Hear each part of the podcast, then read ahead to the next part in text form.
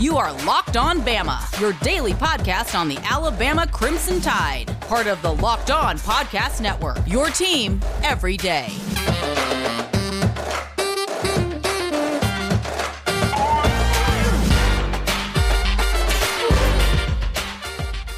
Hey, everybody, and welcome back into Locked On Bama. Luke Robinson, that's me. Jimmy Stein, that's him. Jimmy, how are you today?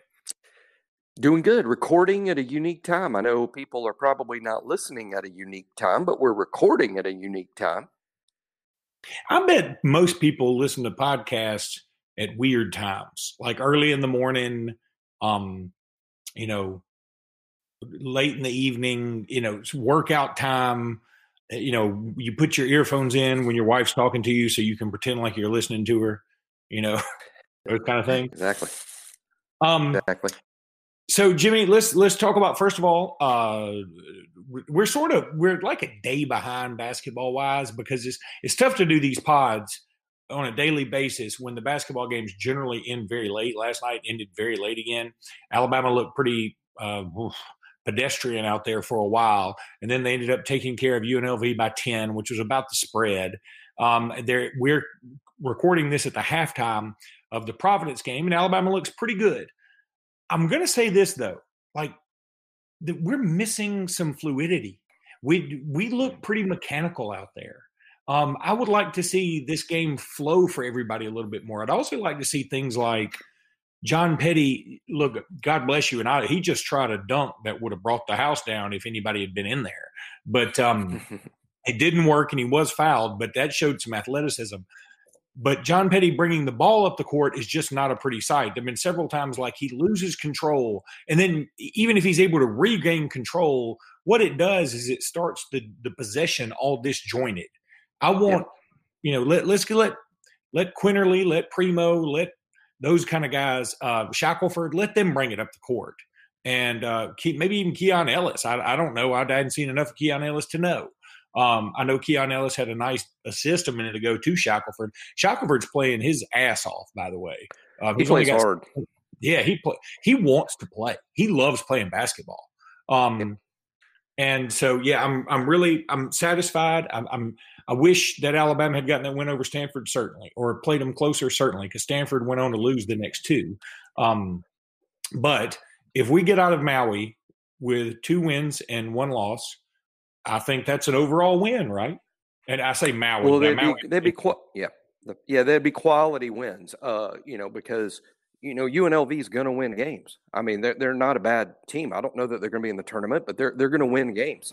Providence is going to win games. They play in a really tough league and uh, you know the league, their league as a whole is going to be rated highly. So I mean, th- these are good quality wins over quality teams. Uh, the loss to Stanford uh, hurts uh, because it's a loss, but Stanford is going to win a lot of games uh, once they're not playing North Carolina, and they didn't play well at all today against Indiana. But uh, but again, I mean, this was a this is a loaded tournament field. Every, everybody's good. Everybody that's winning games is picking up quality wins, and teams that are losing games aren't really hurting themselves when it comes to uh, March Madness time because, uh, you know, again, I, if Stanford it finishes in the top three in the Pac-12, uh, this that that loss uh, that Alabama suffered is not not going to ding them uh, at, at tournament time. Yeah, I think that's going to be okay. Um, look, and and even though this is a weird year, we're not going to get all our games in. It, games are going to mean more. Number one, I like that. By the way, I like that you can't just lose uh, twelve games. Everybody's like, "He's they're an obvious tournament team." No, no, no, no. You you can't do that this year. You lose twelve games, you ain't playing in the damn tournament. So, um, I'm I'm for that. Uh, but overall, you're you're four games in. Your impressions of the basketball team? Talented group definitely some talent out there. Uh, sort of fun to watch because it's they're fast paced. Uh, going to be real dependent on how well they shoot. Uh, last night they shot really well and won. Uh, the first night uh, against Stanford they didn't shoot well at all and lost. I think we're I think that's something we're going to see all season long in terms of a pattern. Uh, I love I love Primo. I think he has extraordinary talent, extraordinary player probably a kid that will improve a lot as the season goes on, and then next year be one of the better players in the whole SEC. Um, in, in, terms of the new guys, he's impressed me the most. Quinerly's great and a little frustrating. Uh, I'm not. I think Quinerly's sort of rough around the edges to to some extent. He, he's not an ice cold point guard, uh, but he's a good ball handler. He he goes to the rim. He's tough. I think he defends fairly well. He's a pretty good shooter. Uh, I, I think Quinerly is a good player. He's a positive asset. He's just not the athlete that that Kira was. Uh, uh but but overall, Quinerly's fine. Uh, we're a good team. We're not a great team. Um, I think the problems, and you've already mentioned a couple, Luke. I, I think the problem is that we have four guys back from last year, and then the other eight guys are new. They're new, and yep. there is no chemistry. They they haven't played together enough in games. And uh, what my hope is, instead of having a February collapse like our team seems to have annually had for about eight years, where they look pretty good, and then in February they collapse. I think this team might be playing its best basketball in February because by that time all the newness is off and, and they're used to playing with one another. So I, I think it's a group that will probably get better as the season progresses. Yeah, and I like the fact that last night we only played eight guys. I mean, obviously you want to you'd love to see everybody get some action in a perfect world, but uh, I think it's better um, if you you only have a game you, you have a game where you're Alabama that you only play about eight or nine guys. That's a good rotation to me. Um, the, you know the the whole play 11 guy or 12 guys I just who who can get in a flow that way it's like having a platoon of running backs. I mean, I think you got to have you can't play four running backs. It's just not a not a thing. Uh, tonight, um, we've played more than that. We've played ten, but uh, so far up, up to the half. But uh, last night we only played the eight, and I and I like the direction that's going. And this is also Oats trying to you know sow his oats. I mean, he's well, that was we're trying to figure it out. You got to figure yeah. it out. You can't just assume in practice or assume on a pen and paper what your rotation is going to be. I think you kind of have to use use these first few games to figure it out. I, I think every team's different. I'm with you. I sort of growing up in the Wimp Sanderson era. People don't remember this, but Wimp Wimp basically played like eight guys. I mean, and back yep. then you could have 15 on scholarship, and and and we still only played about eight guys. You know, uh, and and that's how Wimp did it, and that's fine. But I think every team is different, and I think maybe some teams are, are, are absolutely at their best when you're putting no more than seven or eight guys out there, and then other teams are, are built to play more guys, and and and somehow it, all works. Uh, I think every team's just kind of different. You got to figure out which, which this team does. I know I'm comfortable with the smaller rotation because that's what I'm used to. We played good with it last night. On the other hand, you know, uh, Keon Ellis, I think, is going to end up being one of our better players. He was sick, and, and that's why he couldn't play last night. But he's on the floor in the first half tonight. And, you know, just like any other new player, he's just got to play more minutes before before he's a dude. But uh, I, I think we're, we're, this is a good basketball team. I, I know this uh, based on how we played here. I, I know it's not going to be pretty every night out. It won't be a thing of beauty. But uh, I'm going to be disappointed if we're not in the NCAA tournament. I think we got too many good players oh, yeah. uh, not to be in the NCAA tournament. And it could be worse. Texas A&M is down by two to Tarleton. Um, Tarleton who's, sounds like who's he? I know Tarleton sounds like a place where Robin Hood took some of the stuff he stole from one of the richer places, and he's like, "Here, I mean, I got to drop some of these these gold coins and frankincense over in Tarleton, y'all. I'll be back." Um, all right, let me tell everybody about Coors Light. CoorsLight.com and Coors Light, you know, it's the beer made to chill, and it's been cold but it ain't as cold as it is in Golden, Colorado, where they brew this nectar of the gods called Coors Light. We all love it. Uh, the first name was going to be Ambrosia. and they said, that's already taken. Let's go with Coors Light. And it tastes like Ambrosia, though. It's absolutely delicious. You know you want it. You know you want to head out to your Circle K right now and say, you know, how many Coors Lights can I fit in my car? That's what you ought to do. Get home, have a party, a chill party because Coors Light is made to chill. Again, brewed right there in Golden, Colorado. As I've said, I've toured that facility. It's awesome. So go to uh, go get get you a Coors Light, book a ticket to Golden, Colorado, tour the facility, tell them Luke sent you, and that may get you something. I doubt it, but it might. We want you we, we want you to celebrate responsibly with Coors Light, so be sure and do that while you're celebrating this win, I think we're going to get over Providence tonight. Coors Light and CoorsLight.com. How do you know what ambrosia tastes like? Oh, um, have you never had it?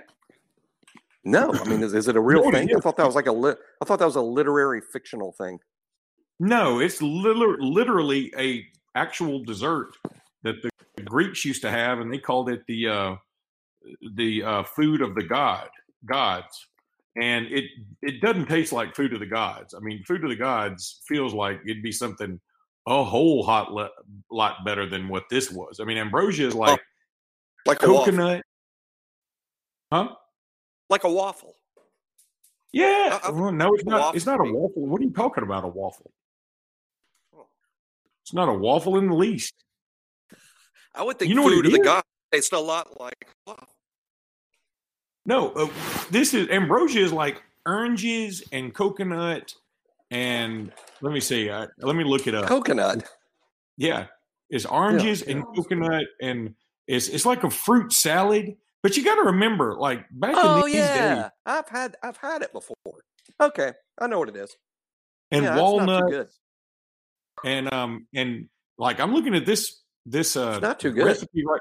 Listen to this recipes I just found on allrecipes.com.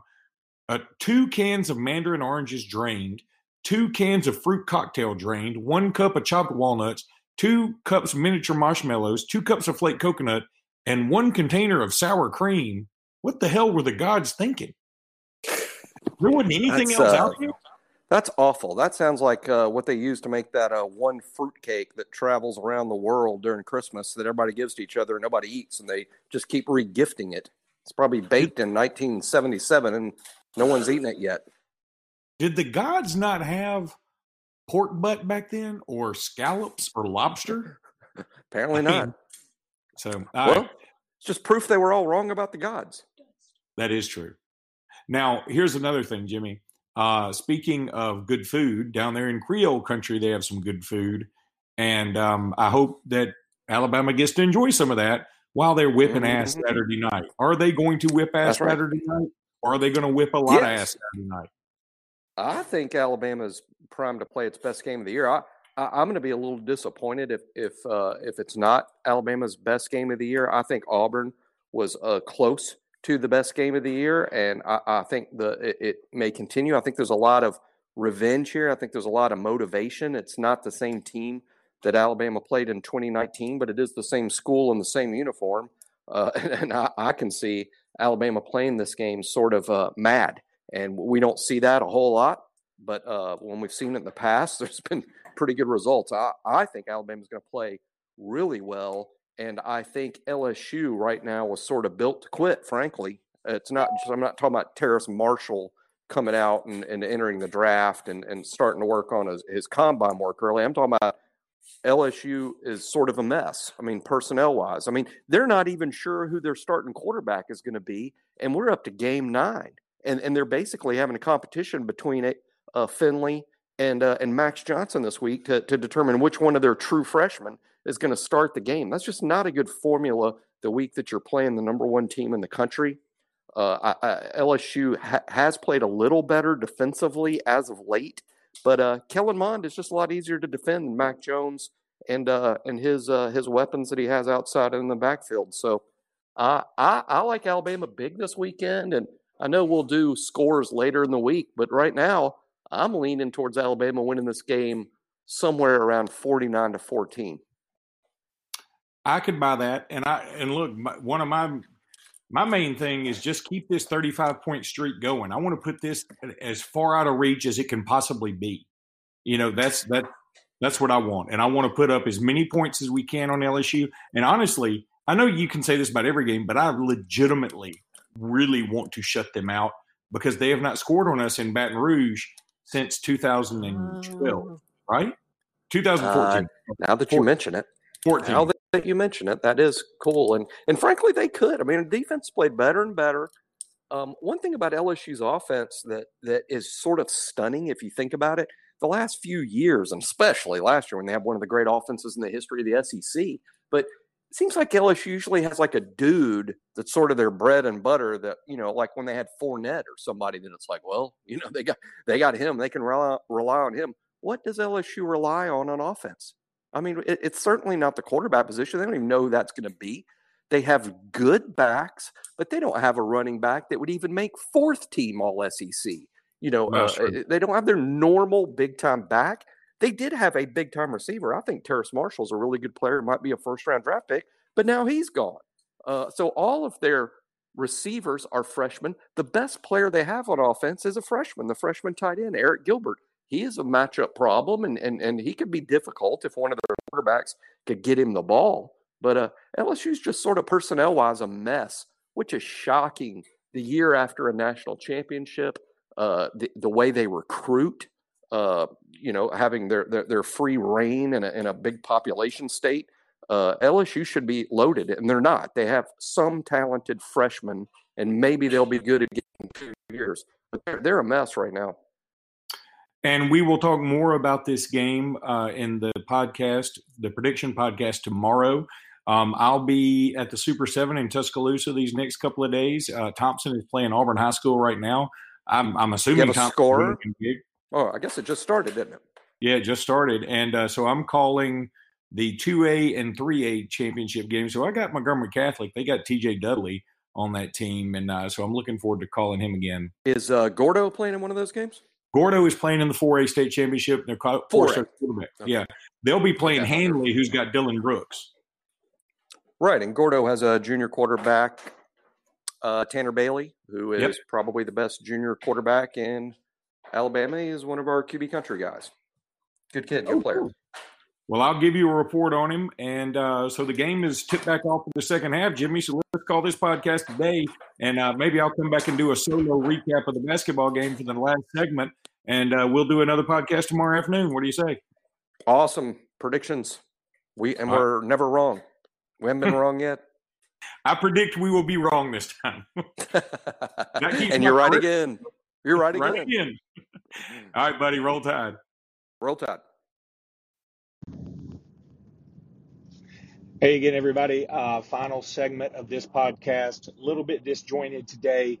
So much going on with uh, Jimmy and me right now. I am actually driving to Tuscaloosa this morning to go call the championship game, 3A championship game. Uh, it's going to be a lot of fun. Montgomery Catholic and Fyffe. Hope everybody can tune in on the HSA radio network. Montgomery Catholic does has a, have a couple of prospects on that team.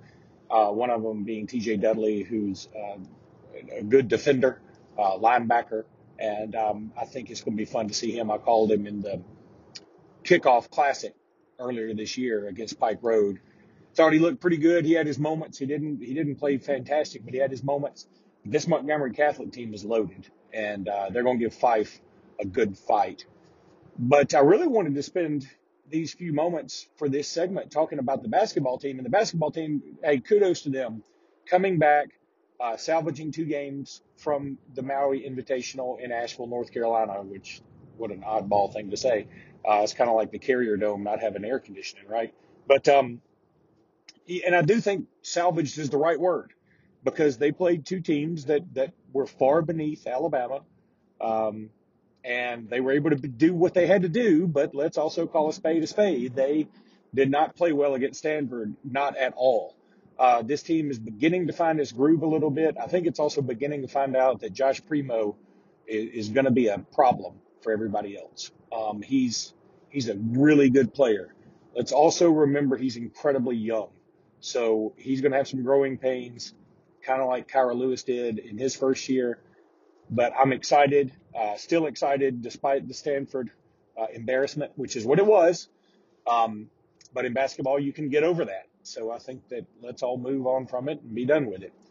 Um, however, I got to bring up again. I wanted to talk about basketball, but I got to bring up this Thompson Auburn championship game last night. Surely to goodness, y'all have all seen the highlights by now. Uh, just an absolutely crazy game. Probably one of the best high school football games in the history of the state of Alabama, at least in terms of wackiest endings. But I would, I would argue that you know, top to bottom, this game was just unbelievable. Um, Connor Harrell goes out, the quarterback for Thompson, um, and, and Thompson really looked lost for a while. They looked absolutely lost, and with with a 28 to I think it was 19 lead. Auburn had the ball, uh, about a minute and 15 seconds left, and they decided to kneel on it uh, to get them to fourth down. Thompson used their timeouts. Um, then Auburn goes back to punt, and they sort of go out there in a nonchalant manner. Like my old basketball coach used to say, they were nonchalanting around, um, which I know is not a thing. but uh, anyway, and he just goes out there and, and sort of lazily punts the ball, and everybody lazily blocked. And you know what? Thompson blocks it, returns it for a touchdown. And I watched the highlights again this morning that all of the whole Auburn team was sort of like, hey, man, this game's over. Why are you still trying? That's what the look was. That's what the body language was from the Auburn High School Tigers. And I was about to be embarrassed myself because I'd been on several programs saying, hey, look, I like this Auburn High School team, but they got no shot against Thompson. Auburn beat Thompson, except for those last one minute and 11 seconds, because after that punt was returned for a touchdown, um, and there was now, I think, 20 seconds left, 19 seconds. Thompson with an onside kick. They recover, which you see a lot of times in high school because that's kind of a hard thing to practice. Um, Thompson gets the onside kick. Two pass interference plays later, a la Derek Thomas in the kickoff classic against Ohio State. Thompson is in field goal range. And a kid who missed the first extra point of the game goes out there and nails about a 35 yarder um, with zero zeros across the board. Um, it was just a phenomenal moment. It made the very first story on uh, SportsCenter with Scott Van Pelt. Um, just crazy. And man, it, it, I hope this is a sign of things to come for these AHSA playoffs because I'll be calling these games. I'd love to have a game like that. But anyway, everybody, uh, roll tide. We will give you a report on this and a lot more in our predictions podcast. And uh, y'all have a great day. Roll tide.